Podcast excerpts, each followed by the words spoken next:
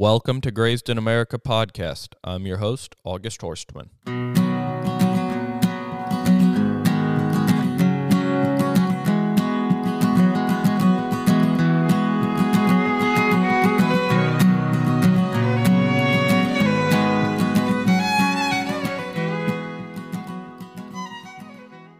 How's it going, August? Oh, pretty good, Quirt. How are you? Doing great. Good, good. So my background is um, I'm I'm right here in Park Valley, Utah. This is where I was born. Uh, my family's been here for uh, a little over a hundred years. Uh, my dad and my older brother run my family's place, and uh, I worked for the Spackman family out here since uh, 2014. Um, I bought into the cow deal in uh, 2013 and really struggled to be honest right from the get go. Mhm. Um, the the cattle that I started out with were far from adapted to this environment, Yep. and you know with with no uh, with no cushion and no buffer between me and, and the real world. Uh, it, it was tough to, to make any money uh, running that type of cow in this environment. Yeah. So, what's your And what's your environment? So we get about uh, 11 inches of annual precipitation. Um, we're, we're high elevation as well. Uh, right here in the valley floor is about 5,600 feet above sea level. And then we do run cattle up to 10,000 feet above sea level. Okay, and And- that's and north central Utah, Um, northwestern, northwestern. yeah, north, uh, extreme northwestern Utah. Okay. Um, we're only about 50 miles from the Nevada border west of us, and then about 20 miles as the crow flies from the Idaho border north of us. So we're we're extreme northwestern. okay. Um, we're desert environment. Um, I'm grazing a lot of improved desert ground. Um, you know, stuff that's the the brush has been taken off of, and uh, some of it was attempted to be dry farmed at some point, and then they they planted uh, a lot of crested wheatgrass, intermediate wheatgrass, forage kochia, um, and then we still do graze a lot of annual grasses as well, uh, native native annual grasses. But uh, a big portion of this valley has been improved in some fashion to where um, you know we, we refer to them as improved grasses. They're just perennial grasses that are uh, a little earlier season type grasses that you know, especially what we're grazing right now, and then uh, as we go into summer, we're we're grazing a lot more native species up on up on the mountain and and some of the other places where we summer the cattle. So, hmm um, So, I've got quite a bit of quite a few questions just right off the bat. Roughly, how many acres are you running on? so in the spring, um, I'm running on a, an, a lease, and this is something that's a, a little unique to me in this area. I guess is I don't own any ground other than where my house sits. Uh huh. Um, I'm running on straight lease ground, uh, spring, summer, fall, some cus- some custom grazing in the fall time. But uh, so in the spring, I'm on about five thousand acres. I do take some of my dad's cows in on that. Um, my summer lease uh, that I'll go to mid May. Um, that will be it's just shy of 3,000 acres, 2,900 and some odd. Um, but then what we winter on here, as well as we winter some cows on uh, Mal Peterson's place down in Nephi.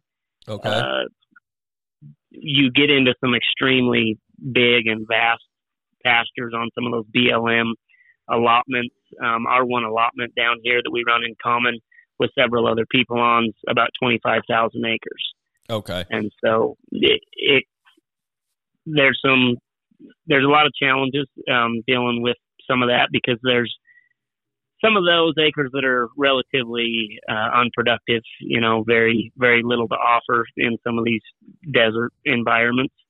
Um, so we're just trying to do the most with what we got, you know, and and make the most of the usable acres that we have. I guess is a good way to put it. Yeah. Um, and then the, some most of those acreage, your BLM, uh, are they all other federal or state leases? Are they individuals or? um, individuals, um, private private leases is, is everything else that I'm on. Mm-hmm. Um, aside from uh, some BLM some BLM permits, Okay. um, Spackman's cattle, who like I say I've helped manage for about the last ten years. Uh, they do spend quite a bit of time on National Forest Service, and that's pretty common in this area. Uh, there's a lot of people that spend the summer months on Forest Service, and and then they'll they'll spend uh, the fall and winter on on a lot of BLM. Is that's not uncommon for this area. There's most of these ranches um, have a significant amount of private acreage, mm-hmm. but then I'm going to guess probably over over half of their grazing is is federal lands, BLM and National Forest Service. Sounds good. Um, I'd like to come back to come back to BLM in common and National Forest Service grazing a little bit later on, but we'll jump back into your background. Um, so you're running on quite a bit of lease ground and uh, running cows for people, correct? And then you've got some Absolutely. cows your yourself. Um, we Yep. we left off with uh, kind of just you starting out realizing that the cows that you were running um, weren't necessarily adapted to your environment. So um, we'll just jump back in there. You bet. So, what I first began to realize was I was buying all my feed by the pound or by the AUM. I didn't have any room for mistakes. I didn't have any room for dead weight. I didn't have any room for inefficient animals. Mm-hmm. And a lot of these established ranches here in my area, you know, a lot of them produce all, all of their own hay. Uh, you, you know, they they don't necessarily have an an AUM type overhead. You know, it, it doesn't necessarily matter whether they've got 200 cows in one pasture or 210 cows in one pasture if only 200 are being productive. Whereas I was leasing all this ground by the AUM. I quickly found out that that dead weight was absolutely killing me, you know, Mhm. completely stealing all the profit. And so I needed to minimize that risk as, as much as I could. And, and through that process, I realized that the cows that I was running were not very well acclimated to the forage that I had available. You know, I needed a lot of supplementation in order to keep them in good condition. Um, you know, they they needed a lot more than what I wanted to give them, and it just got me thinking. You know, there's got to be a better way. There's got to be genetics that will work better in this environment. Mm-hmm. Um, that's what kind of led me down the road that started started me towards the Beefmaster breed and thinking along those lines. Um, I had a good friend of mine, a, a mentor, Doug Johnson, who uh, raises registered Beefmaster cattle here in Utah, who gave me a copy of Tom's book, and that really kick-started uh, a lot of my thought process and, and a lot of well, I still follow Tom's philosophy uh, very intently still to this day. But uh, back to back to the original problem, I just knew that I had to change something. I could not continue on the path that I was on because it was I was consistently losing money year in and year out trying to trying to run cows the way that I was trying to and the genetics that I was using. Mm-hmm. And so I, I I knew I had to change something, and so uh, that's what led me down the path to. Uh, I originally bought some uh, Beefmaster semen and used it on my heifers as just kind of a way to to test it. I, I wasn't fully committed. I just wanted to dip my toe in the water and, and kind of see what I got. And I was extremely impressed with that first crop of calves um, that I got. And uh, actually, that was the last set of cows that I AI'd because I bought Beefmaster bulls and then have transitioned over to mainly Beefmaster bulls or my home raised F1 uh, Beefmaster Sim Angus cross bulls since. And uh, I'm really happy with with the results thus far. Okay. Um, so you started, I guess it sounds like maybe a Simmental, Sim Angus cross herd was kind of your first, your yeah, foundation. yeah. A, a majority of the cows that I bought originally didn't have a lot of Simmental influence, but uh, I was using a fair bit of Simmental, uh, specifically in bulls, and I did buy some Simmental influence, influence females hmm um, just to try and get. I, I was focused on on a per animal basis. I wanted that per animal weaning weight, Yeah. which wasn't wasn't doing me any favors, but it's what I felt like I had to do Mm-hmm. uh, within the system that I was in in order to be profitable. Yep. You know, I, I needed a bigger calf for the amount of inputs that I was having to put into those cows, uh, for the breed up that I was having, for the fallout percentage, for the coal rate. I needed I needed to have a bigger calf, which was not the it was not the correct solution. It was a band aid. Um, you know, it, it was a, a band aid to help part of the problem, but it did not solve the the big picture. And I quickly found that out. Yeah. And then uh so you added Beefmaster um and Tom is Tom Lasater, correct? That's right. That's Okay. right. The founder of the breed. Okay. Yep, the founder of the breed. And and Tom developed the breed out of necessity in South Texas, uh, right around the time of the Depression. So Okay. Tom's Tom's father had a set of uh, Bos Indicus cows Mhm. and a set of Hereford cows that Tom inherited when his dad passed away. The Bos Indicus cows were comprised of three Bos Indicus breeds, which are also the three breeds that were used um, to develop the Brahman breed today. And so they were Nelore, Gujarat, Gir, cross cows Mm-hmm. and uh, then he had a set of purebred Hereford cows as well. He used shorthorn bulls back over both of those herds, and then from that point forward, all he did was select the top performing bulls.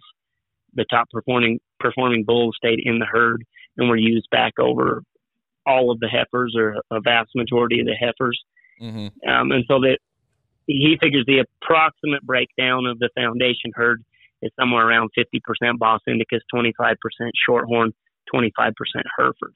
Okay. Um, and those those cattle have worked exceptionally well for us. We specifically uh, specifically use only the foundation type Beefmaster cattle. Mhm. Um, within the Beefmaster breed, there's there's kind of two two groups: um, Foundation Beefmasters and BBU type Beefmasters.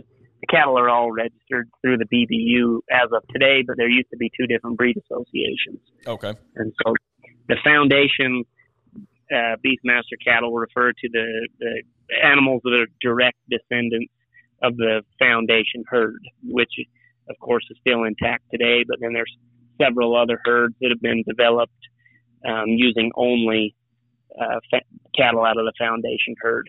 Um, KC Beefmasters in Texas will be the, the second oldest um, set of Beefmaster cattle, and they're they're also a closed herd now. They haven't brought in any outside genetics for quite some time, and so they're a, a secondary uh, foundation herd, if you will, that uh, is is made up of cattle that are direct descendants of the foundation herd. Mhm.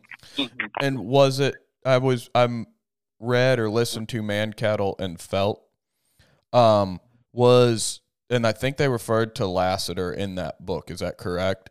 They did, yep, Okay. they did. And he wa- was he the one that talked about selecting based off of animal performance and not based off of color? Absolutely.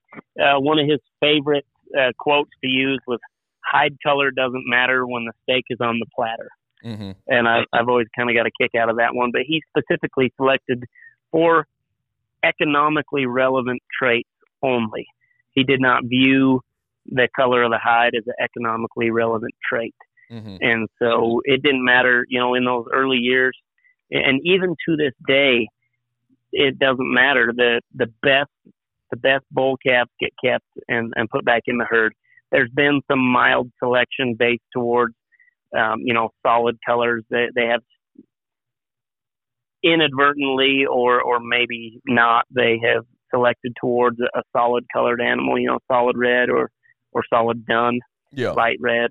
Um, but there's still there's still roan, paint, brindle cattle all throughout the the foundation herd. So uh, there's still a lot of diversity that way, and and the performance is all that mattered to Tom and uh, you know his Tom's son Dale managed the herd uh, for a long time until he unfortunately had an untimely death, and and now Dale's son Alex is the uh, is the manager of the foundation herd. Okay. Um, yeah, I I think that's pretty important to note. You know that that animals are being selected based off of performance, whether you know other than just because they're solid color. Absolutely, absolutely. It's made a huge difference for me. Some of some of my cattle within my herd that may have been cold for color in a different scenario have made a huge impact for me. Yeah, and it, it's taught me a very valuable lesson about you. Somewhere Tom was quoted to say, "You can't afford not to keep the best bull, regardless of color." Mm-hmm. And I believe that that's a, a very true statement. I, I've had several animals that, at, at this point, I can't I can't afford not to use them regardless of their color. Yeah. So for somebody listening, I mean, what as far as using some a bull with color or you know trying to market market something with with some color on it, are you seeing issues or is, do you just change your marketing of it? so marketing and marketability are, are big um, are are big priorities of mine. You know, mm-hmm. like re- regardless of the cattle's functional efficiency, we got to make sure that we make them as marketable as possible. Um, so there's something to take. There's definitely something to take into consideration there. So m- my personal um, experience with that is the type of cattle that I'm raising. I haven't seen any pushback. You know that my cattle obviously don't fit the the black criteria that the market kind of demands, and so it depends on, I guess, what advantages your cattle bring to the table aside from that certified Angus beef premium that they might be able to attain from being black hided. And so I think I think you touched on it you you got to shift your your marketing options. Mm-hmm. Um, you know, I know that you sell a lot of beef directly to consumer. Mm-hmm. Uh, that direct to consumer beef is a fantastic option for any animals that are unmarketable due to color. Yeah. I've done quite a bit of that myself, and I, I find it to be a really great option. I think that there's a strong market um, for that direct to consumer beef sales. Yep. Um, and so there's there's always that possibility. But aside from that, there are still cattle feeders out there that are looking for cattle that are extremely feed efficient and they're less uh, bothered by color than a lot of people would l- lead you to believe. Mm-hmm. Um, you know, and so I think that's a priority. You know, I'm I'm not telling everybody to run out and and buy a brindle bull and there'll be no repercussions because th- there could be. You know, there, there most definitely could be, especially if you market your cattle through the sale barn, um, or, or you're selling, you know, light feeder type animals, there there will likely be some discount on some of those odd colored animals. But that doesn't mean that you need to steer clear of them entirely. You might have to shift your focus a little bit. You might have to market a small group of animals that maybe don't have a desirable color pattern, a different route. But there's always that option. I, I feel like the the benefit greatly outweighs the risk. The what I've gained uh, from using cattle that m- might not be the status quo for color, I feel like definitely outweighs the the risk that it that it might bring to the table. Yeah, I mean, even if uh, you know the cattle work in your environment, right? You have less uh, expenses into them and a smaller gross, you still might net higher on Absolutely. something with some paint. Absolutely. We we did a little bit of a test um, within Spackman's herd when we first bought, brought Lasater bulls into their cow herd, mm-hmm. and uh, they had a set of purebred Angus cows, and we split that set of cows pretty well right down the middle with no no bearing one way or the other. I mean, it was more or less a gate cut straight down the middle of those cows, and we exposed the one set of cows to Angus bulls, and we exposed the other set of cows to Foundation Beefmaster bulls. And as soon as the bulls were pulled out, approximately 45 days, those cows went back together, and they spent the remainder of the year. To, they spent the remainder of that year together, and all of the next year together. And so there was no difference in environment or feed or anything like that. Mm-hmm. The only difference was the one set was exposed to Angus bulls, The other set was exposed to Beefmaster bulls. Yep. That following fall, we brought those calves in and we weighed them all individually, and then we weighed them all as a group. On the steer side, Beefmaster sire steers outweighed the straight purebred Angus steers by 147 pounds per calf. Per calf. Holy cow! And and so what we decided at that point is we can take an absolute beating when we mm-hmm. market those cattle. And at the end of the day, we still have more dollars in our pocket from that weight. I had it figured at the time, and I don't have the, that data in front of me. I, I should have figured it up before this, but it, it was something to the effect of we could take 37 cents less for them on sale day and still have more money in our pocket. Holy cow! Through, through the heterosis that we were gaining mm-hmm. um, by using those those bulls back over an Angus-based cow herd, and then you know, and in oh, in in some in some places you might see that big of a that big of a uh, downside in the price, mm-hmm. you know, but definitely not everywhere. Yeah, you know, I, I think in this area, uh, which this area is not very accepting to eared cattle. Um, you know, at the sale barns, you're probably going to see at least a 10 to 15 percent uh, back on eared cattle uh, in comparison to their equal quality English contemporaries. Yeah, yeah. But if as long as you know that, then you know, you know, I mean, you still have the advantage by you knowing that. I think. A- absolutely, absolutely so long as you know that going forward, um, you know, you're going to save you're going to save a lot of money on feed with those Bos Indicus influenced cattle. I know I have.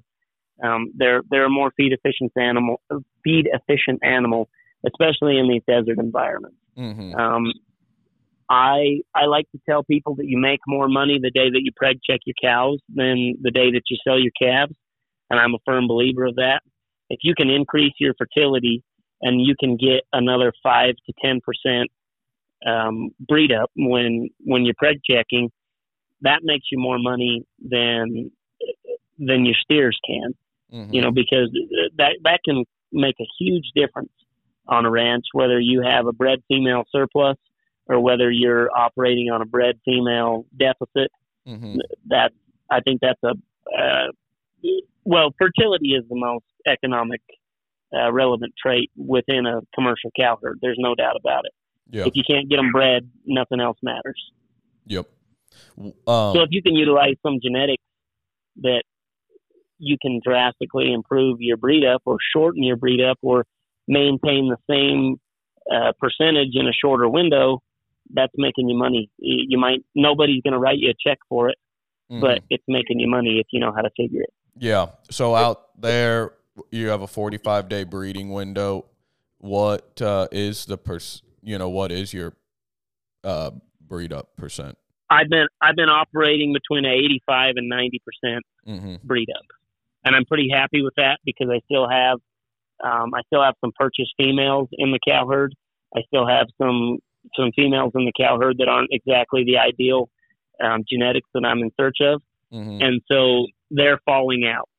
Yeah, but I'm I'm retaining a very high percentage of my heifer calves, and they're they're right there to take their place as soon as those cows fall out. Um, I'm a firm believer in the statement that pressure makes performance. Mm-hmm. Uh, I don't want a 98% breed up. I know a lot of people are going to think that that's really funny, um, mostly yeah, because I'm looking kickback. at it.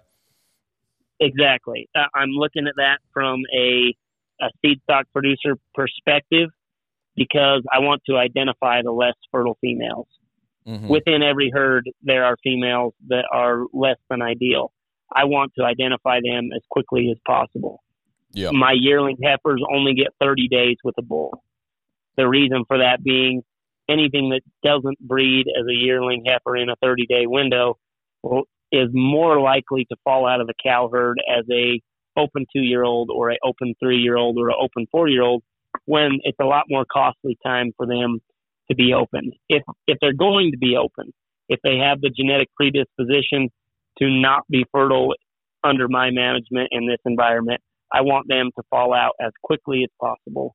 So I have the opportunity to sell them at a time in their life where they have increased in value rather than decreased in value.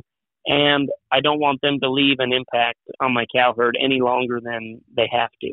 Mm-hmm. and then so you're pre so bulls are in for 30 days. Uh, and at this time, they're are they on their summer range then, which would be they are, which would be the mountain. They are. So yep. And so how's and that so, work with getting bulls off of that? It, it's definitely a challenge, um, but a, a worthy one. Um, that short, controlled breeding season simplifies cattle breeding. It, it eliminates so many problems. It's funny how many problems that solves by mm-hmm. pulling those burros out early and and only giving those cows 45 days and the heifers 30 any outliers are automatically eliminated. Any cow that might milk too much that might take she might have to be in a in a higher BCS in order to breed she's eliminated. Mm-hmm. you know it it perfectly matches those cattle to your environment. If you can do your best to identify the best time to calve in your environment, the best time to breed up in your environment by exposing those cows for a short breeding period. Um, it eliminates so many problems, and that's part of Tom Lasater's philosophy. That's nothing special to me. Um, that's just a part of Tom's philosophy that I've adopted and, and try to live by because I've, I've seen what it's done in my cow herd. The first couple of years that you do it, it's pretty nerve wracking. Yeah. Uh, you have a higher coal rate those first first couple of years. That's all there is to it. But if you can get over that hump, um, then it it makes a drastic difference. Um, I mentioned the the Casey herd of Beefmaster cattle um, down in Albany, Texas. Mm-hmm. Uh, they've they've continually shortened their breeding season to where their mature cows only get 30 days with the bulls now. And what they're finding is they can continually shorten that season and it has very little impact on their breed up percentage just for the fact that they have cows that are so acclimated and so adapted to their environment. They only need one cycle with the bulls and, and that's all that they need. Um, yeah. During the, during the drought in that area, 2007, 2008, um, I believe is the first time that they shortened their breeding season from 40 days to 30 days and they still had a, a phenomenal breed up even during that drought. They were specifically trying to trying to identify the bottom end of those cows, but mm-hmm. within that closed herd, they they really isolated those genetics that work great in that environment, and they've been able to continually pressure those cattle into more and more performance. Yeah, that's one thing I've kind of seen uh, from selecting on fertility when you pull the inputs and then you select based off of fertility, that you mean you call based off of body condition score, you call, you know, all the ones that don't breed, long hair, body condition score, bad feet, you know, they just all just Absol- start Absolute. falling out. They do. They, they identify themselves very quickly. Um, you know, and I, I tell people that quite a bit. I use that short breeding season to identify the cows that are going to fall out at a later time. Yeah, and and that's the that's how I view it. You know, if you were just if you gave them 90 days to breed, those cows would eventually fall out. I just want them to fall out faster. Yeah, I want them I want them to leave the herd quicker. I want them to have fewer daughters in the herd when they leave, or no daughters in the herd when they leave. I don't want to run the risk of keeping a herd bull out of them. Yep. If they're not going to work in this system, I want them gone as quickly as possible. Yep. And so there's going to be people that say, "Well, I'm mine do it in 45 days, right? I my breeding season's 45 days." But your mm-hmm. you, you, but what's different is your your cows aren't being supplemented. They're still doing it in 45 days or in 30 exactly. days. And then how are uh, your replacement females treated? replacement tr- females are treated as much like the cows as I possibly can. Um, I had the opportunity to have them winter right alongside their mothers mm-hmm. this year um, on a custom grazing deal, and it's it was fantastic. I'm very happy with it. those heifers are not nearly as big as a lot of producers would like them to be, but I know that the heifers that do breed as a result of spending the winter with their mothers, mm-hmm. they're going to be set up to be a lot more successful down there as two year olds, and it's going to set them on the right track. That's just one more way that I can pressure those heifers and make them work right alongside their mothers. Um, I I don't like I don't like the term first calf heifer, or even in this even in this area, I hear second calf heifer. You know, there's a lot of people that will run their two year old separate from their cows, and they'll run their three year old separate from their cows. Mm-hmm. And I expect them to be a cow from the day that they're bred. Yeah. I want them to enter the cow herd as a bred female, and they're part of the cow herd. I don't want to give them any special treatment whatsoever. I want them to go into that cow herd and be part of that cow herd until they're too old to be part of that cow herd, and that's my goal. Yeah. So, uh, uh, go ahead. Okay, so to so to clarify, so calf's born, right? Runs with its mom, runs up on the mountain, comes down, winters with its mom. Then you're on the you're in spring. That's a yearling heifer.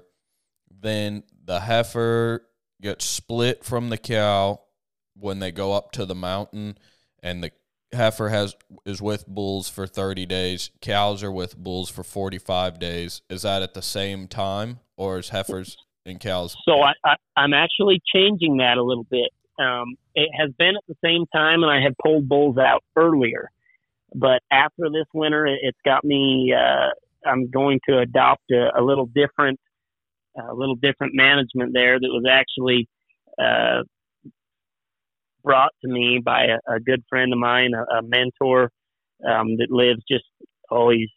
I call him a neighbor, but he's actually 60 miles away. Uh, Sonny. So Sonny has done great things in, in changing his cow herd over uh, into more adapted, mm-hmm. uh, adapted herd. And he's done a fantastic job. But Sonny started exposing his heifers after his cows.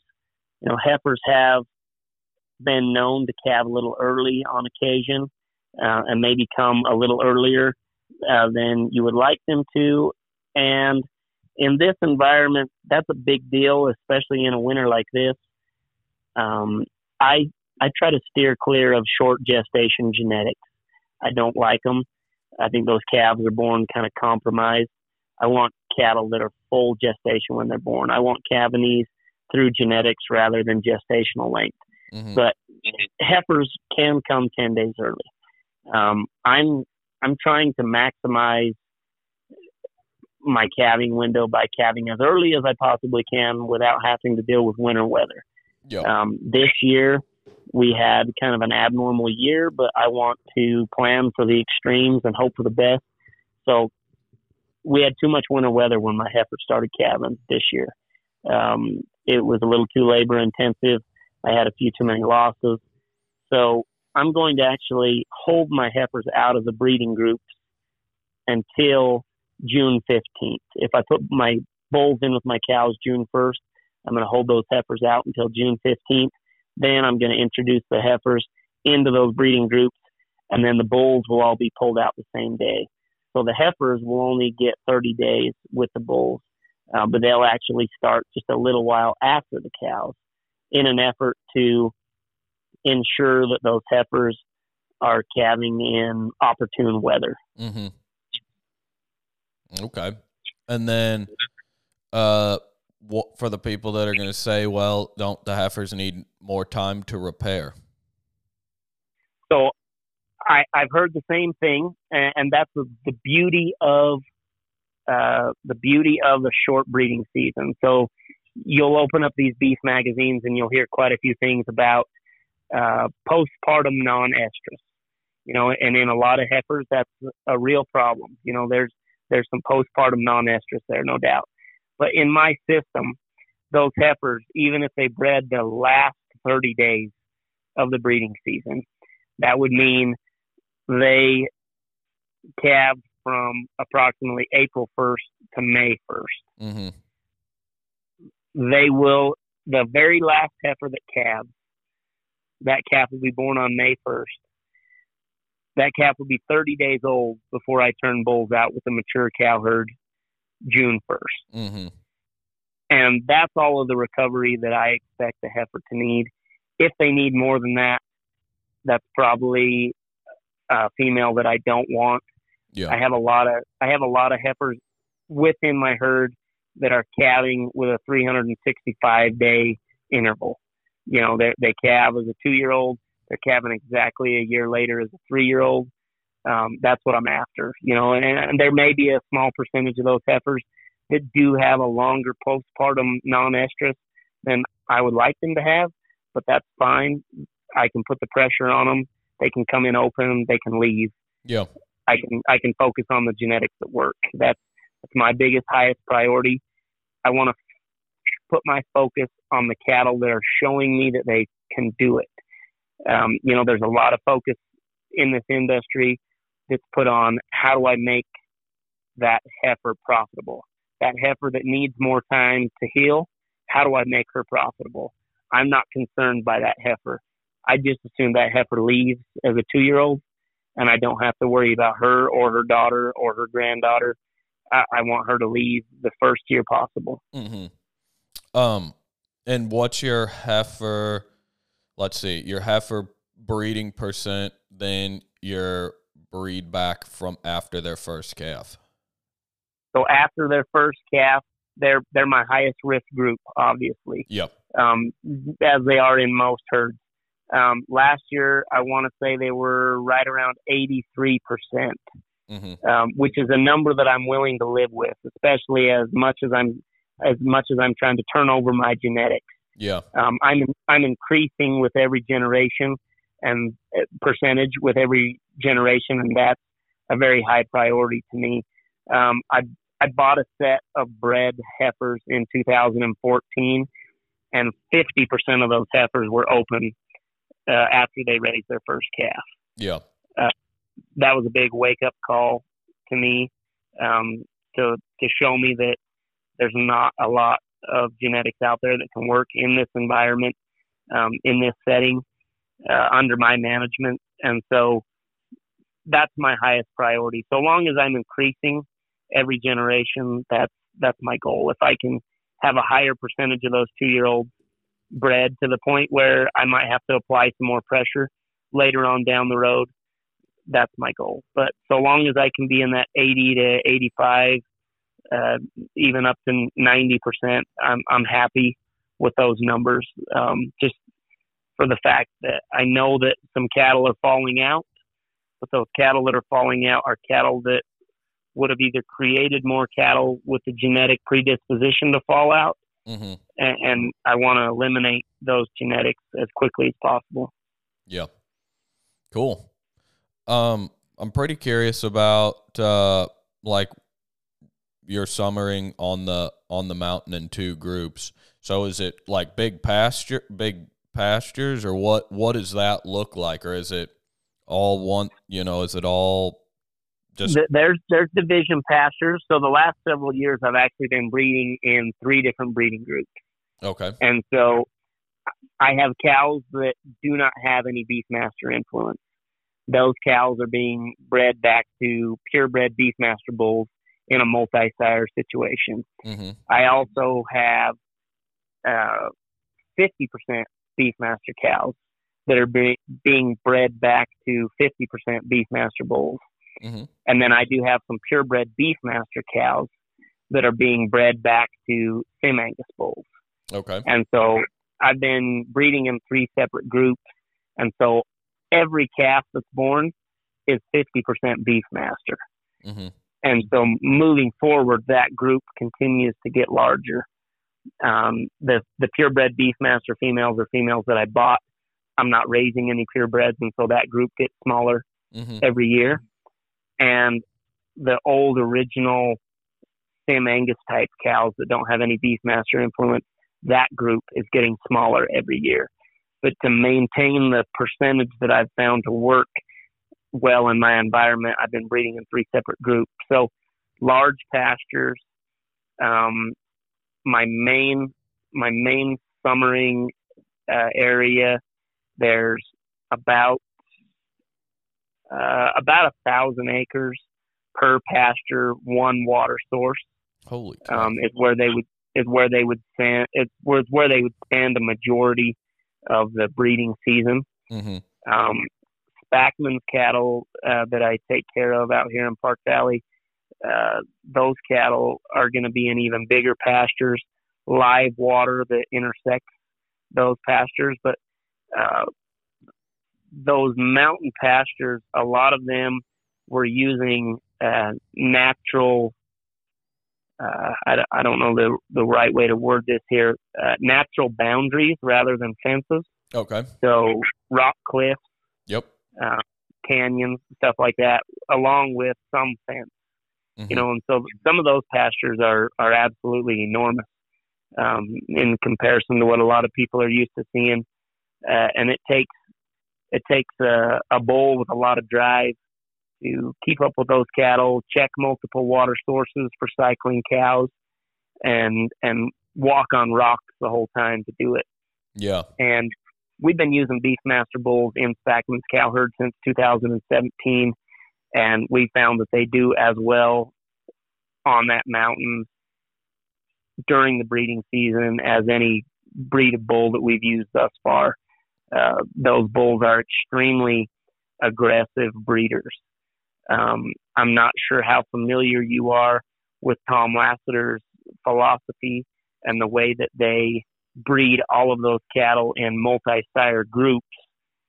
Um, but but the purpose of that is to specifically select for those bulls that are extremely aggressive breeders, those bulls with a very high libido, Mm-hmm. those bulls that have a lot of drive, um, those bulls within the foundation herd that have a lot of drive breed more cows, sire more calves, and where that's a closed herd, leave more leave more of a genetic footprint behind in that cow herd. Yeah. And we we found that even though a lot of those foundation beefmaster bulls are very nature are very gentle by nature, they're extremely aggressive breeders. They take that job very seriously. And when you're exposing a large group of cows in a multi-sire group in big pastures, we've found that to be extremely important to us. Mm-hmm. Um, bulls with low libido get turned out. They lay around the water source. They don't they don't have a lot of interest to hike up a hill and stand on a rock to go find a cycling cow. That that drive um, and that aggressiveness during the breeding season is extremely important in this area. Yeah, because they're just traveling. Absolutely, yeah. The the, the sheer distance that they need to travel, um, you know, and, and some all of the bulls might get isolated on wa- one water source, and if they don't if they don't have the drive to go check that other water source, uh, you know, on a daily basis, on a every other day basis, they're going to miss a cycling cow, Mm-hmm. and they just that's just the, the sheer truth of it all. It, it's just, it's a huge problem, and there's a lot of breeds that are not that well suited for that type of situation, especially when you're asking them to breed all of the cows in a 45 day window. That puts that much more pressure on them. But by using genetics from a cow herd that has had that pressure placed on them for a lot of generations, uh, that makes a huge difference. Yeah, yeah, that's pretty crazy. Um, something I don't, I have not thought about, uh, and I don't know if you know some seed stock producers, maybe in Missouri or kind of in the central part of the country, have thought about that, just because that's completely outside of our uh, our realm. So Absolutely. Absolutely, and and you know every environment has its own unique challenges. You know, and that's what I tell people all the time. You are dealing with challenges that I don't have to, and vice versa, and, and that's where truly adapted genetics come into play, yeah, and, and that's where we all have to pressure our own cow herds to adapt to our environment, just to match our own unique circumstances and challenges. Yeah. So I'm kind of curious. Truly adapted genetics, and then bringing um, bulls out of Texas or like out of Lasater's herd. What made you choose choose them? Just his philosophies, and then you just just sent you know sent it, or did you start with uh, Doug? What was it, Doug Johnson? Doug Johnson. Yep. Okay. So And- I actually, I, I actually started with Lasater cattle, but then I've used a lot of Doug's genetics as well. Okay. Um, Doug's cattle are straight foundation, and so they're heavy, heavily Lasater influenced, pretty well straight Lasater. Doug has used some Casey bulls um, along with it, which are also straight foundation, but uh, 100% foundation, either Lasater or Casey influence. Uh, Lasater's were based out of Colorado when I first started buying bulls from them. Okay. So that And- was pretty and- close then, or closer. Yeah, and their their environment was fairly similar to ours. Uh, a little more rainfall, uh, but they also were putting a little more pressure on their cows, and, and so that definitely made a difference for me. Um, their cattle don't see a lot of altitude, and so we had a little bit of skepticism towards whether those cattle uh, would handle the altitude that we have to deal with here as well as they have. They've done a fantastic job of that uh, especially within Spackman's cow herd that goes up to 10,000 feet in elevation, we deal with a lot of brisket disease. Um, so that is pulmonary heart failure, more or less. The the cattle, their heart has a a weakness um, to where you get them up to that elevation, they start to develop water or fluid, excuse me, fluid in their chest cavity Mm-hmm. it pools up around their brisket. They get a brig brisket. They have a fatal heart attack and they die. Yep. Um, and there's a lot of a lot of Angus cattle and other English or continental breeds that uh, do not perform very well at high altitude. Um, we've taken these purebred Beefmaster cattle right up to 10,000 feet. Both the purebreds and the half bloods perform as well at 10,000 feet as any as any breed we have up there currently. Mm-hmm. Um, prior to using Beefmaster bulls, Spackman's used purebred Angus bulls on their heifers, and that was our highest risk group at elevation. Um, those purebred Angus sired calves at elevation uh, had all sorts of problems, but brisket disease, high altitude sickness was was a big part of it, and had a lot of losses associated with that. Um, now, where we use all purebred Beefmaster bulls back over their Angus-based females, especially the the first calf heifers, the the two year olds, um, those those that is our lowest risk group of calves Mm-hmm. that we take up on that mountain now. That the Beefmaster cattle, where they have been so rigor, rigorously uh, pressured for just sheer doability and survivability, uh, their immune systems are really strong. Uh, they're evidently their their hearts must be really strong because those cattle do really well at altitude. Cool. That's awesome. Um. so back to your question, I, I was a little skeptical of you know bringing in outside genetics. Yep. But what I what I found when I really got looking, August, there's there's never been a breed developed for the Intermountain West, the Great ba- the Great Basin out here. There's never been a specific breed developed out here in this area. We're just dealing with breeds that have been, been developed elsewhere. You know, we're bringing in Bos Indicus influenced breeds that were developed in Texas Mm-hmm. or English or European breeds. Um, you know, there's been a few breeds developed in Arizona that work to some degree in this area, but not exactly to the degree that I was hoping for. And so that was more or less my hope was uh, to to develop a set of cows that were specifically made for this region. Mm-hmm. So that's what your goal is, and is that what Faith Cross Livestock is then?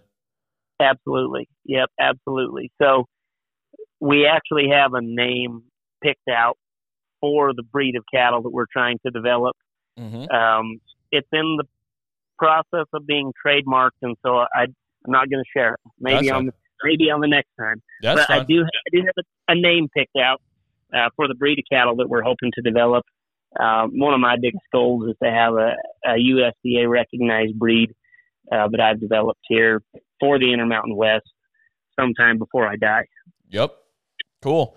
Um, well, yeah, we'll save that for. We can do that as like your coming out uh, episode There we go. with your name. Absolutely, absolutely. I I hope uh, I've needed some help with the whole trademarking process, and so I, I hope it's uh, I hope it's on the downhill side. Yeah.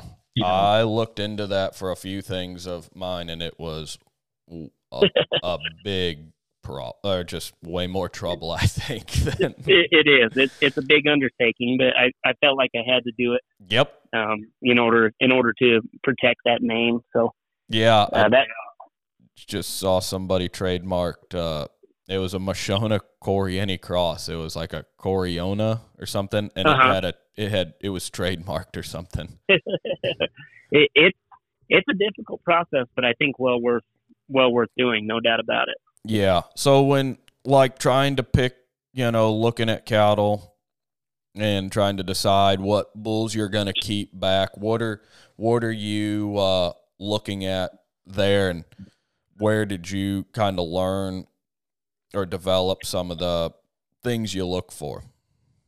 So I am a big fan of Johann Zietsman. Um, I think Johann puts it into words as good as anybody does. Um, I'm not sure that it's exactly his phrase originally, but he talks about eight pounds of sugar in a five pound sack quite Mhm. a bit. Yep. Um, in these desert environments, that's huge for me. I need that full bodied appearance. Appearance. I need those cattle that are consistently eight pounds of sugar in a five pound sack. Um, that doesn't mean that I like fat cattle or overly fat cattle by any means.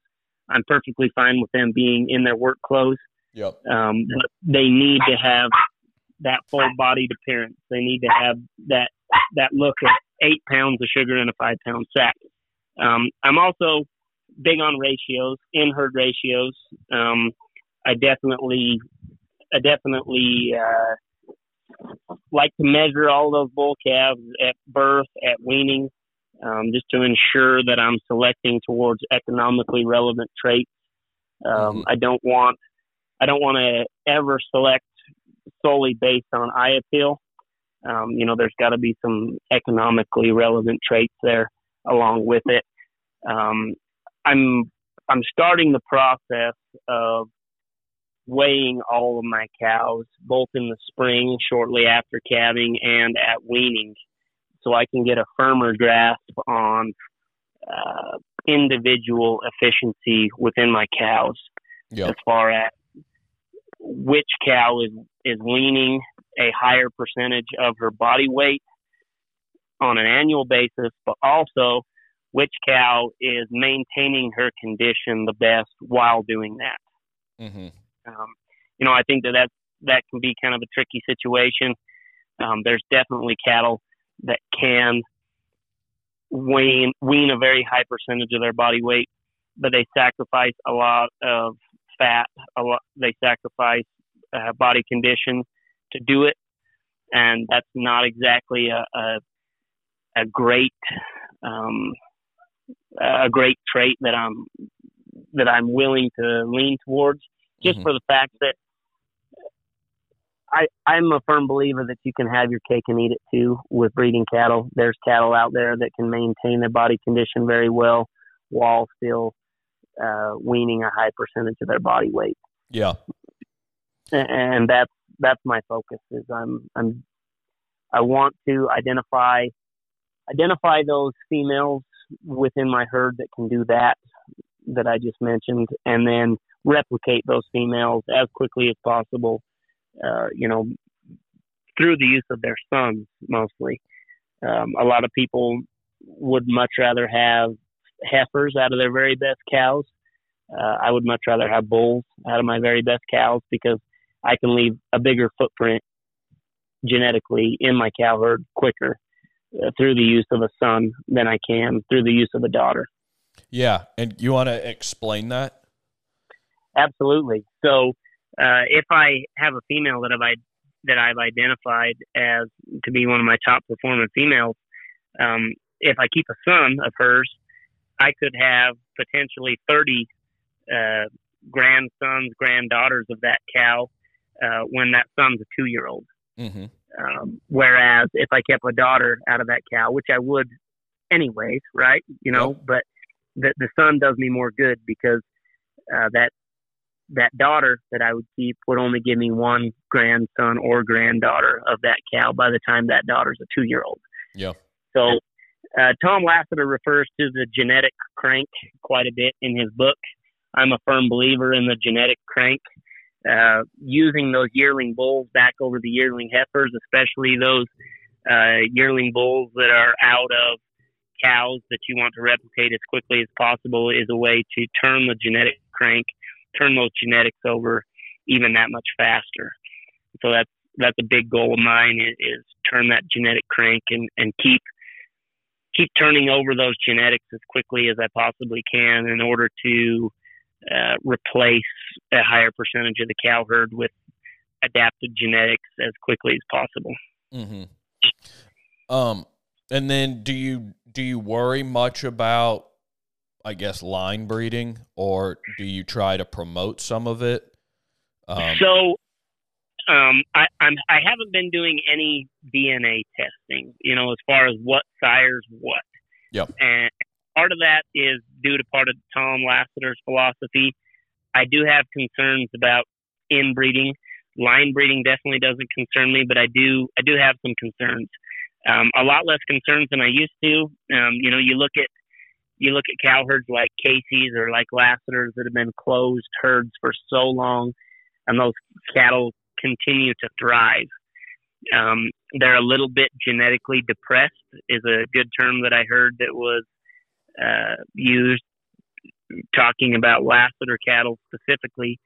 Um, their their level of inbreeding holds back their own personal individual performance, mm-hmm. but that does not affect the commercial producer at all. What that what that's doing is creating an animal that is that is more pure, more consistent. Um, and although that animal might suffer uh, from a certain level of inbreeding, when you outcross that animal to an unrelated an unrelated mate, you get even more heterosis than you would out of a out of an animal that is not line bred. And I found that out personally with the Lasater cattle. The develop the degree of heterosis that you get um, through those very line bred, inbred type genetics, the level of heterosis that you get is out of this world. It's it's really something to behold. Mm-hmm. And so I do have some concerns there. Um, I want to use as many of my home raised bulls as possible, um, especially out of cows that have proven to me that they fit my management system and fit my environment. Um, but I also want to introduce some new genetics where I can um, just to keep enough diversity that if I ever do close this herd sometime down the road, I have enough diversity within the herd to do so. Yeah. I was reading a post on Facebook and somebody said mentioned something uh, about keeping a son uh, from a you know it was keeping it was t- in re- reference to keeping a calf crop right and keeping the best yeah. bull calf and breeding it to all of his half sisters mm-hmm. um, and about how that will, I don't not clean up, but um, you know, uniform. You know, make that Absolutely. next set of calves the most uniform set. Do you have any experience with that? I do. I do. I, I've used, like I say, I don't DNA test them, so I don't know what is sired by what. Um, I know cow families, mm-hmm. um, just because I do track that within my within my herd, but I don't track anything on the top side. But where I run everything in multiple sire groups, um, undoubtedly every year I am breeding several yearling bulls back to their half sisters, sired by the same bull. And then a lot of those would actually share share some uh, share something on their mother's side as well. But with every passing generation, I gain more consistency. And I hear a lot of people talk about, well, you know, inbreeding might cause genetic defects. Um, but talking with a geneticist here a couple of years ago, he said inbreeding does not cause genetic defects, it multiplies genetic defects. So if there's no genetic defects present, you, it will never make any genetic defects, it will only multiply them.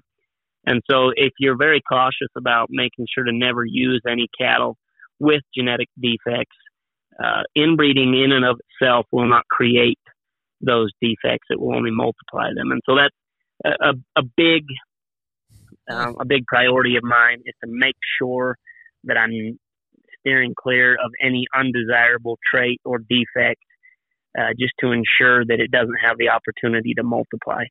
Yeah. Huh. That's interesting. I did not know that.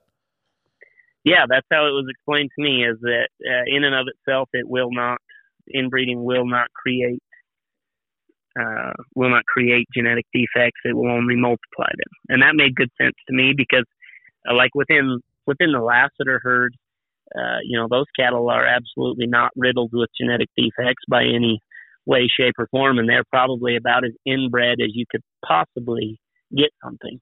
Yeah. Um, you know, for being a closed herd for uh, 90, 90 plus years, uh, they're about as inbred as you could about get anything, and those cattle are are far from riddled with genetic defects. Every once in a while, they they will get an animal that, uh, that has what they call a wry nose, where it's a nose that kind of comes off to one side a little bit, mm-hmm. and uh, those animals are never kept.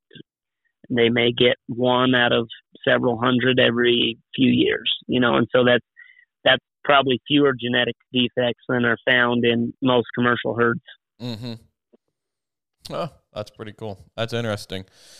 That's, uh, yeah. I'm glad. I've been looking for somebody to be able to answer answer that, and I appreciate that. You bet. That, that's a big priority of mine is to just ensure that moving forward, um, I don't ever give any any less desirable trait an opportunity to multiply because the way that I am turning that genetic crank, if I'm making the wrong decisions, they can multiply just as fast as if I'm making the right ones. Yeah. And so I, that's where I want to start uh, collecting a little more data. I want to start, uh, you know, putting a little more pressure in certain areas where I can just to ensure that I'm moving in the right direction because I'm, I'm setting myself up for failure as much as I am for success if I'm if I'm not measuring absolutely everything that I possibly can. Yeah, and uh, with you know, kind of making your own breed. I mean, it, will that be something that's registerable with with papers yeah. and and all that so, kind of stuff? So I'm not entirely sure of the USDA uh, process as far as the USDA recognition of a new breed. Um, to be quite honest with you, because there's no information out there available. I've I've looked for it about everywhere that I can. I've even tried to talk with certain people within the USDA to to see what the requirements would be, and nobody can really give me a straight answer as far as what I have to have in order to be recognized.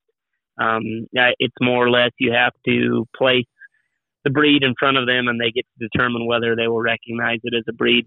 Um, but at that time, once I would be able to accomplish USDA recognition, uh, that would give me the availability to create a, uh, a registration uh, organization where uh, sometime in the near future I'm going to start uh, pedigreeing everything just so I have uh, that information on hand for bull customers moving forward. You know, especially bull customers that have been buying my genetics for several years now um, could could look at their bulls, you know, pedigrees alongside one another and, and determine if a certain line is, is working better for them or, or suits their needs a little better. But yeah, that, that's something that I definitely, definitely hope that within my lifetime I can, I can make a, a registerable animal. Yeah, cool. Um, so you got current bull customers. What are they using your bulls on? Uh, mostly English cross cows. Um, some of them have some Bos Indicus influence in them, but but very little. Uh, I'm getting back really great reports on what my bulls are doing for them. Uh, I got a lot of repeat customers. Uh, all of my bulls this year, with the exception of a couple of two year olds that I held over, all went to repeat customers, um, which is great. Obviously, I want new customers every chance I get, but I, I love the fact that I'm sending bulls into ranches and, and they're working well for them and, and they want to keep buying. Yeah. Um, and so most of my customers are using these half Beefmaster bulls back over cows that don't have any uh, Bos Indicus influence or Beefmaster influence for that matter, uh, with with the hope or the the thought that they can use these half blood bulls, they can create quarter Beefmaster calves that are extremely marketable, even in like a sale barn setting in this area.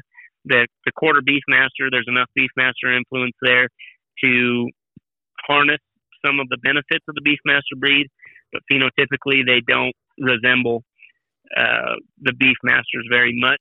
They have some breed characteristics, but uh, for the most part, they're they fit right in with a with a continental English cross type that markets very well in this area. Mm-hmm. Uh, but but the the long term goal there is they can use these bulls forever going forward and never end up with more than 50% Beefmaster. There are a lot of ranches in this area that have an appreciation for Bos Indicus influence females, but they don't know how to make them in a way that they won't end up with a higher percentage than what they're after. Uh, there's a lot of people that would love a 50% uh, Beefmaster female, but they don't want a three quarter, and they definitely don't want a three quarter Beefmaster steer, and they definitely don't want a seven eight Beefmaster steer to try and market in this area Yeah. where the buyers are a little hard on the eared cattle. And so that's been my goal. And originally it was it was for purely selfish reasons. I needed those half blood bulls because it simplified my breeding program. I wanted to maintain a 50% Beefmaster within my cow herd. Mm-hmm. Once I had 50% Beefmaster females, the only thing that made sense to me was to develop 50% Beefmaster bulls alongside them to maintain what I felt to be the perfect uh, percentage of Beefmaster in those cows without having to deal with uh, either quarter bloods or three quarter bloods and, and then trying to figure out where they fit.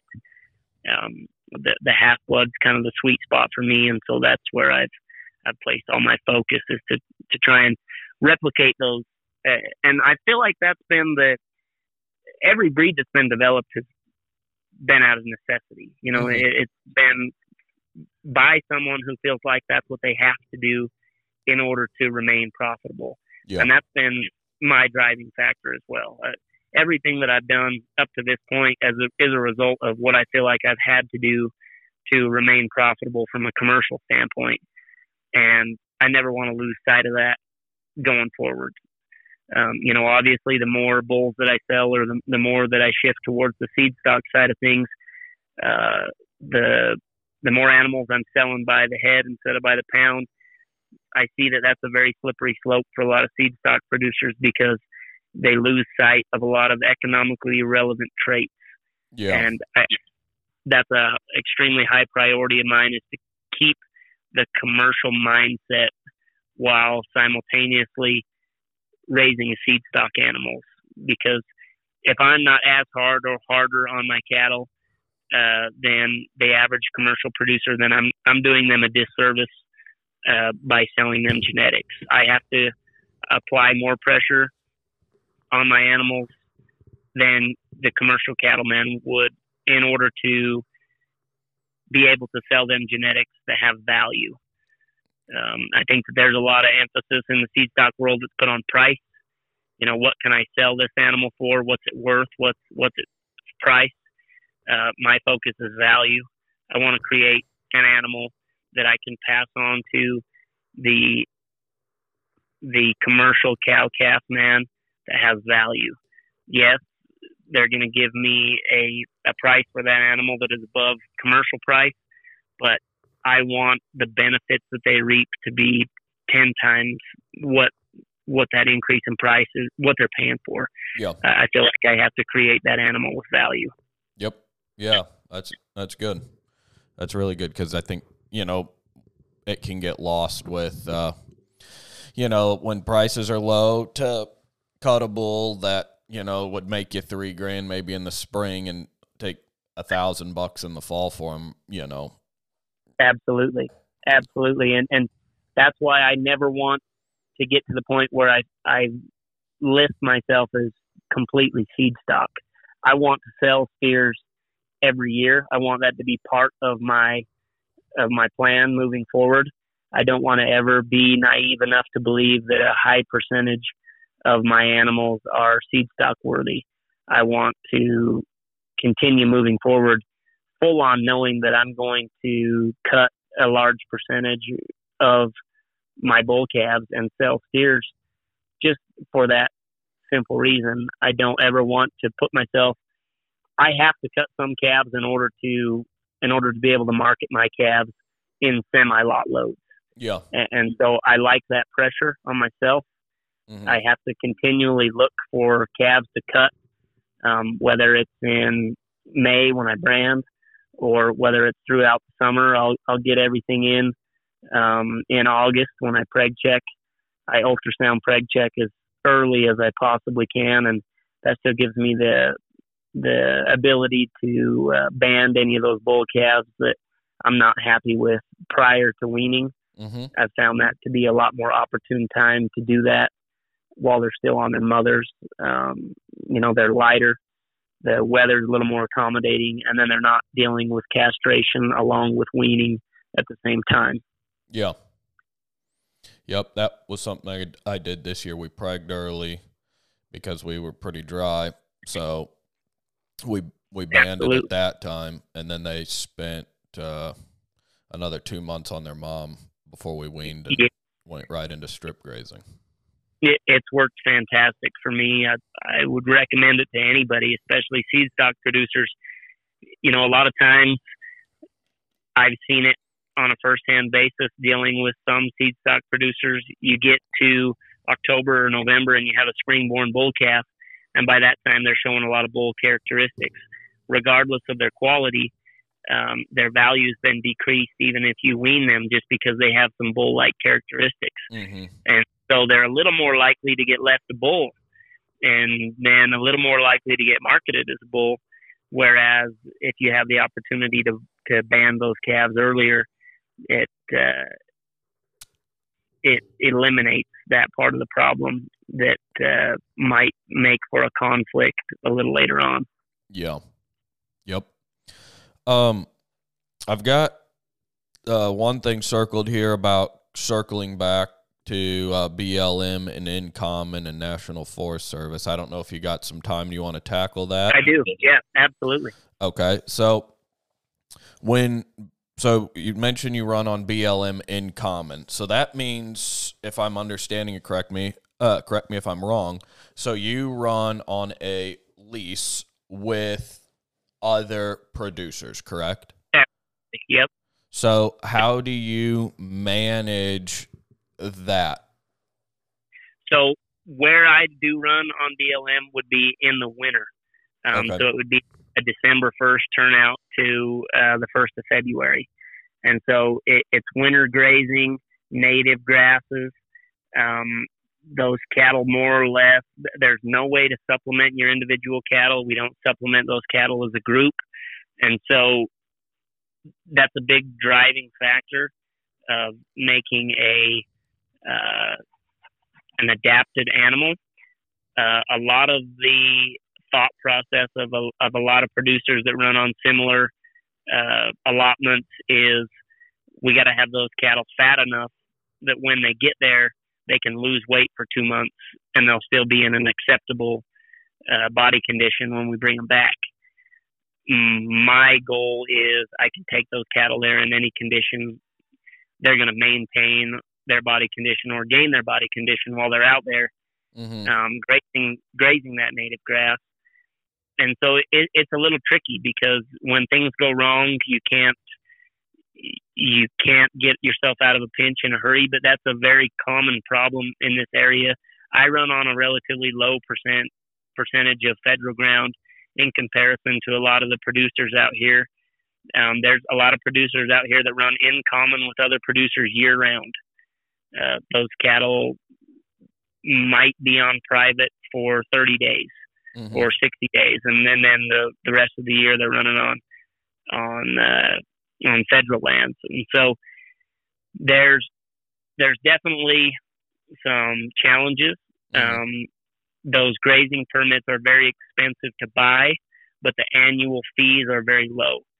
So a lot of these ranches that have owned them for a long time, that's a great way for them to keep their uh, keep their inputs very low.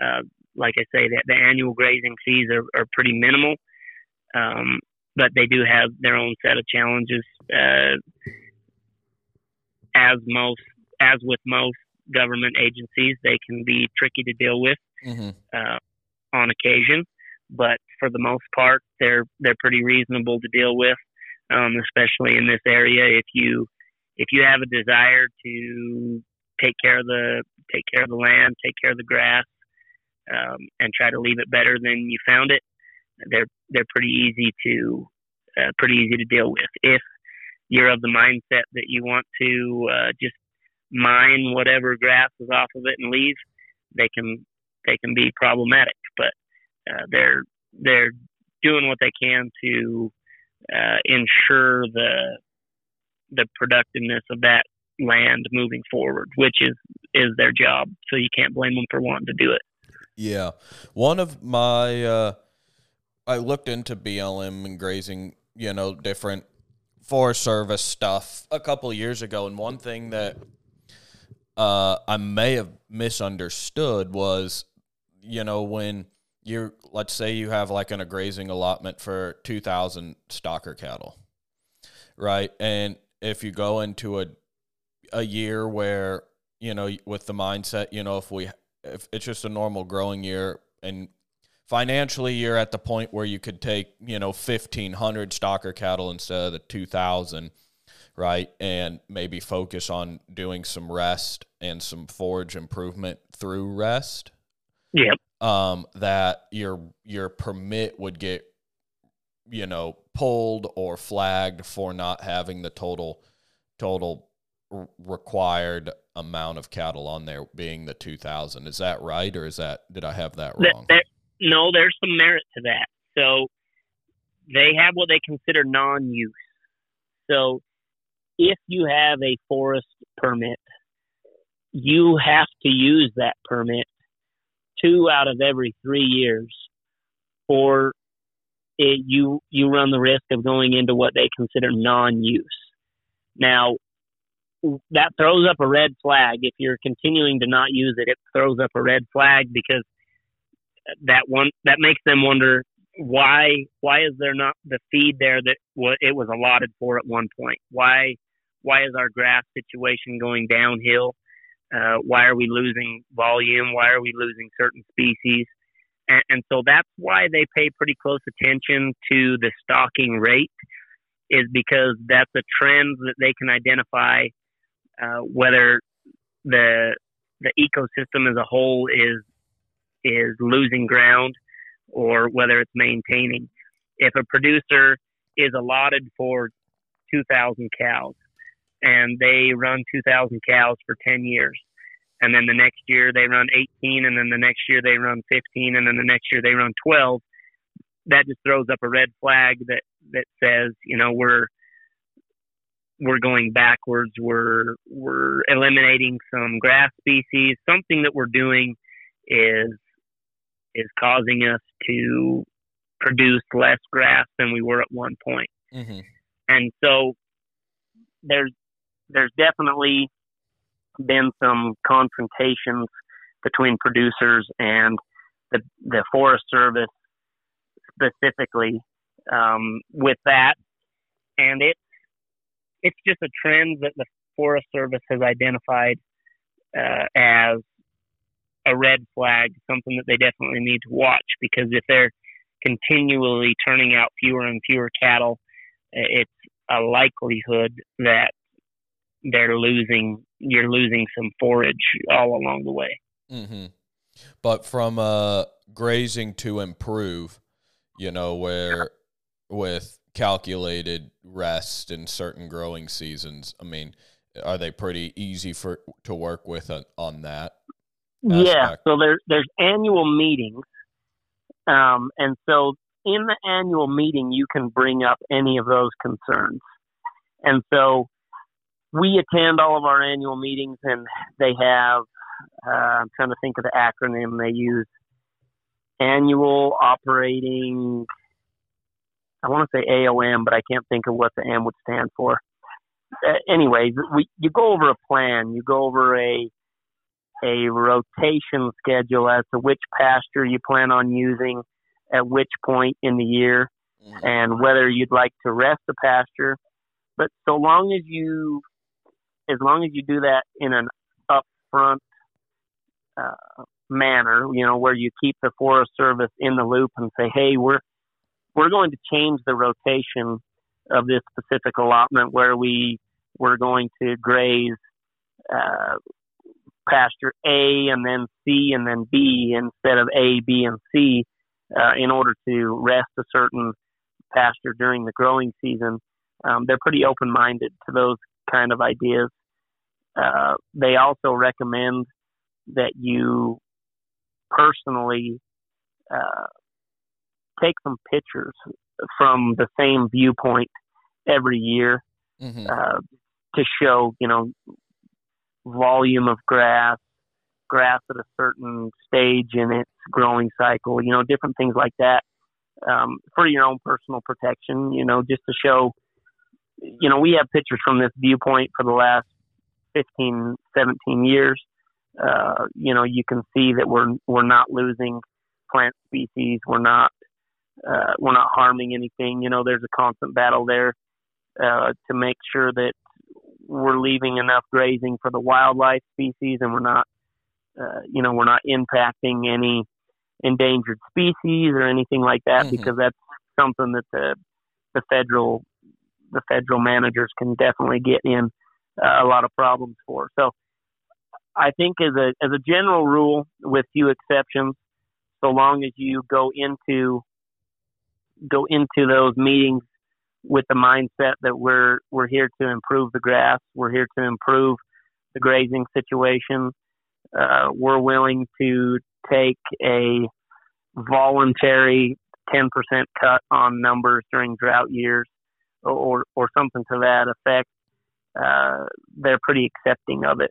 Uh, for instance, during some of our uh, annual meetings last year dealing with the Forest Service, we took a voluntary 20% cut mm-hmm. on some of our allotments, uh, just to show that we're, you know, which most most producers were destocked, and so we didn't need that additional 20% anyways. But that was in an effort to show the Forest Service, hey, we're we're aware of the situation. We're aware that we might have a deficit this year um, in terms of grass. We're going to voluntarily put 20% less there than we normally did. You know, this is not a permanent situation. We hope to leave the same residual feed that we normally do. Mm-hmm. Um, they base a lot of their decisions based off of pasture usage, stubble height, uh, total utilization. You know, they want they want you to manage to a point where you're you're leaving behind approximately the same amount of residual feed as you would have the year before, regardless of uh, you know whether it's a drought or an extremely wet year. Um, you can you can adjust accordingly. I see. Sounds good. Well, I'm just curious and wanted to, you know, make sure I had it had it right. You know, you you're definitely on the right track. There's there's definitely a, a conflict there, and there's been some pretty bad situations where a producer has for whatever reason, not used a permit for several years, unaware that uh, the Forest Service had the had the right to declare that that was non-use, and so there's definitely some there's definitely some conflict there. But as a general rule, uh, you can you can fluctuate numbers, uh, and so long as the communication is there, you know, and you, you keep your your range con in the loop mm-hmm. as far as why there's there's good opportunity there to to rest rest pastures or, or change the rotation in order to try and improve the grazing. Cool. Communication is key, I guess. Absolutely. I think that's what most problems come down to. Yep, I agree. Well, um, anything else you want to talk about? Questions, concerns? Anything? let's let's talk about your operation a little. We've talked a lot about me. I, I'd like to hear a little bit of the direction you're going. Well, I'm uh, in the experimenting phase, but uh, I have like tried to control a bunch of chaotic messes, which is uh, so I've got a little bit of everything and and use my direct marketing business to uh from a culling standpoint and color horns etc so i'm trying to find or work on a cow that finishes on fescue with very little inputs in a hot, humid environment. So, Absolutely. So, oh, go ahead. What what breeds or breeds are you finding work are working the best today? Um, I I'm young into the Corrientes. I really enjoy a a deep bodied Corriente cow. Uh, Absolutely. Um, been using South Pole. Um, I've got a little bit of everything that's half Corriente. So my replacement females coming up this year.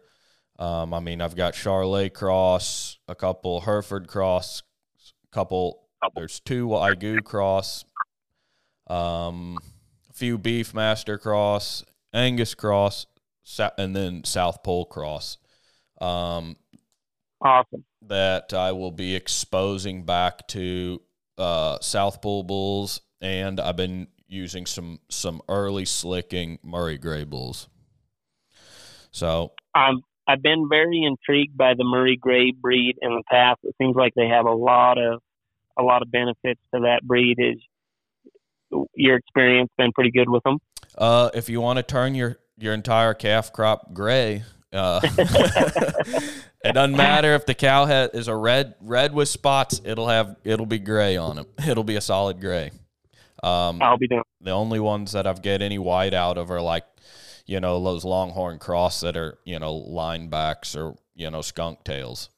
Yeah, but that that trait seems to stick along for stick around for a long time. Yep. So the those few individuals are repl- you know are came out as heifers, but uh, you know, if it was a steer, it would just you know roll into to uh, my meat business, or I do sell quite a few of my own home raised steers to other people's meat businesses, and then where I focus on um, pushing my cows harder, pulling you know pulling the inputs, and then so I use a lot of uh, two, three, four, five year olds in my meat business. Absolutely. So. Absolutely. That, well, that if there's an opportune time for for a cow to fall out of the commercial cow herd, my viewpoint is I'd just as soon she fall out fell out, excuse me, as a yearling or a two year old, where she still has the opportunity to create a very high value carcass. Yeah. Yep. And uh, so, like my breed back as a whole, you know, is probably closer to 70%. So, okay.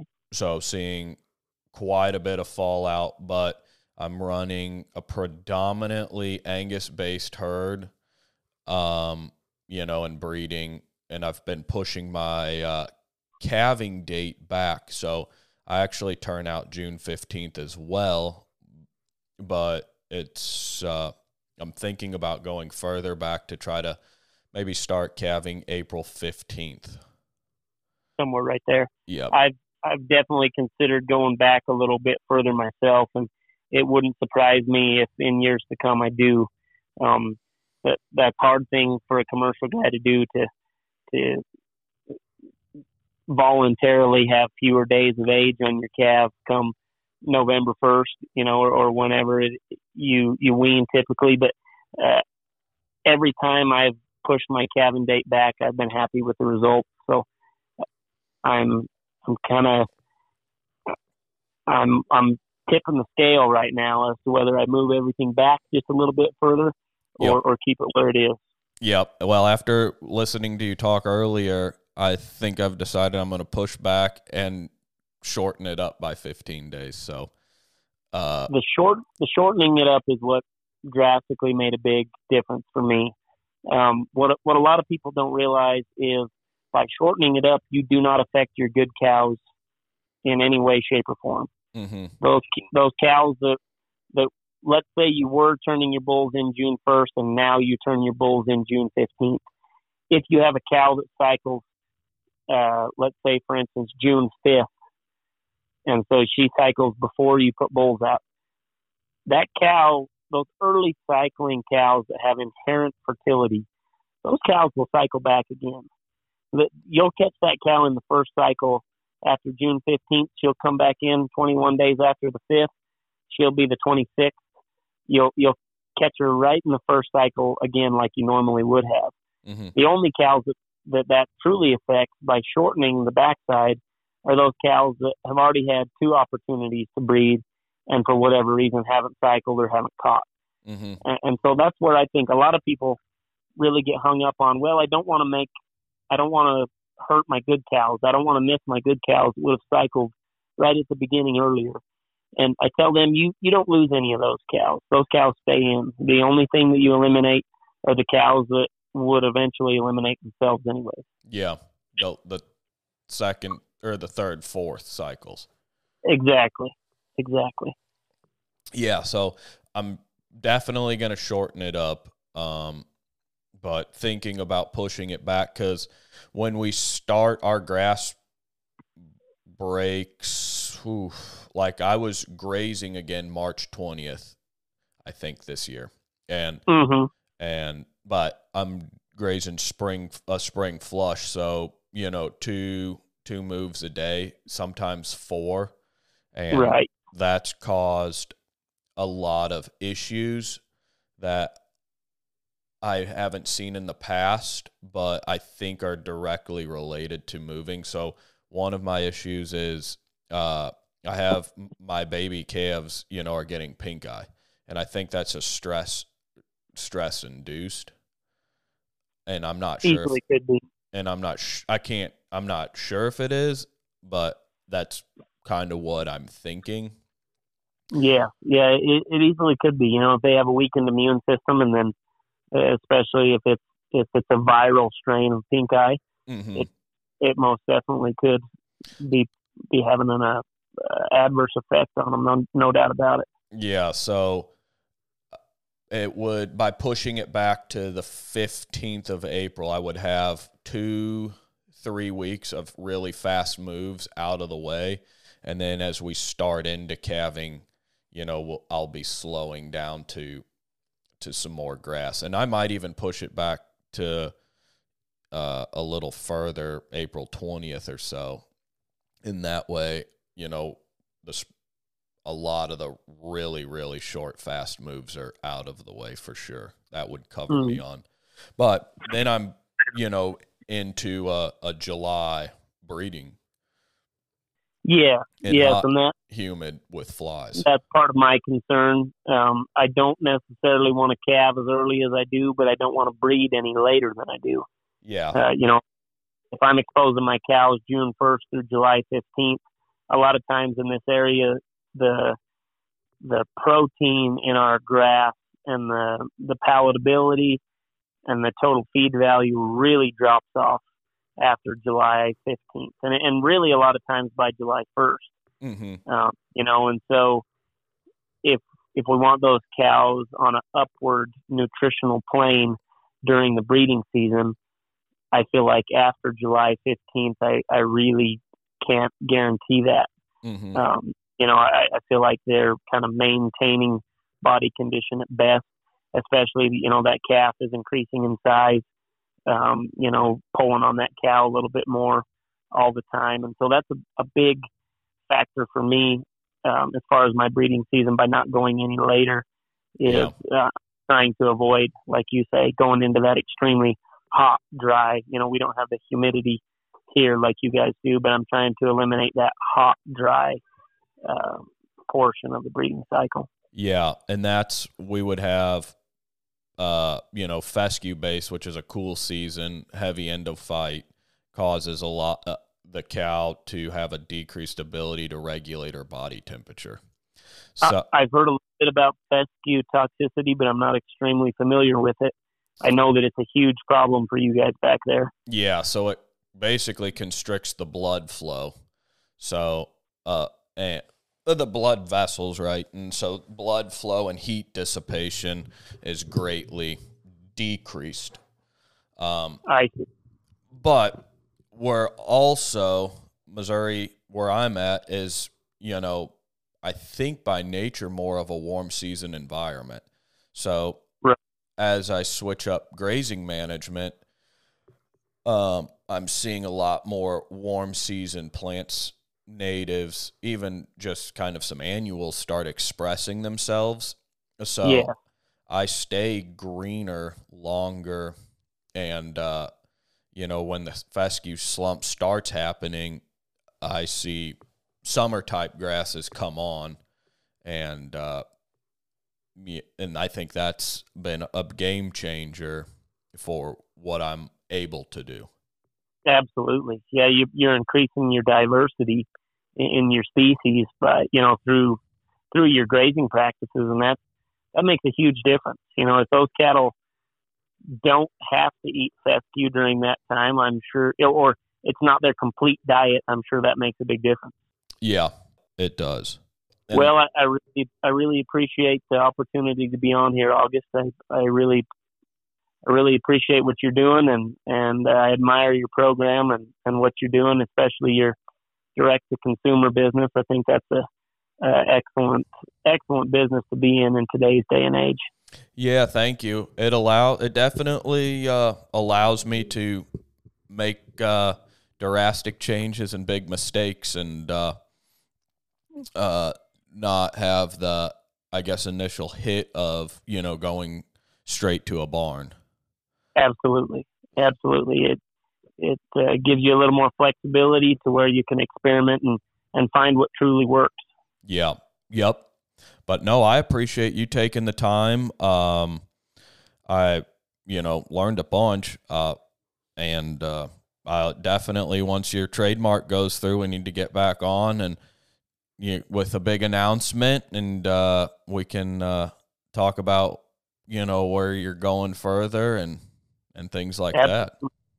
Absolutely, I'd I'd be happy to whenever you'd have me. Sounds good. Well, if you want to tell us uh, your name again, uh, where they can find you, how they can get a hold of you. Yeah, the Quirt Quirt Pugsley in extreme northwestern Utah. Uh, Faith Cross Livestock on uh, Instagram or Facebook, or uh, Quirt Pugsley on Facebook as well. Cool. Well, I really appreciate it, and uh, thanks for taking the time. I know it's a time commitment, but hopefully, hopefully it's you got some time left to get a few other things done today. Absolutely, thoroughly enjoyed it. So thanks a bunch, August. I, I really appreciate it. Yep. Thank you. We'll talk at you later. Bye.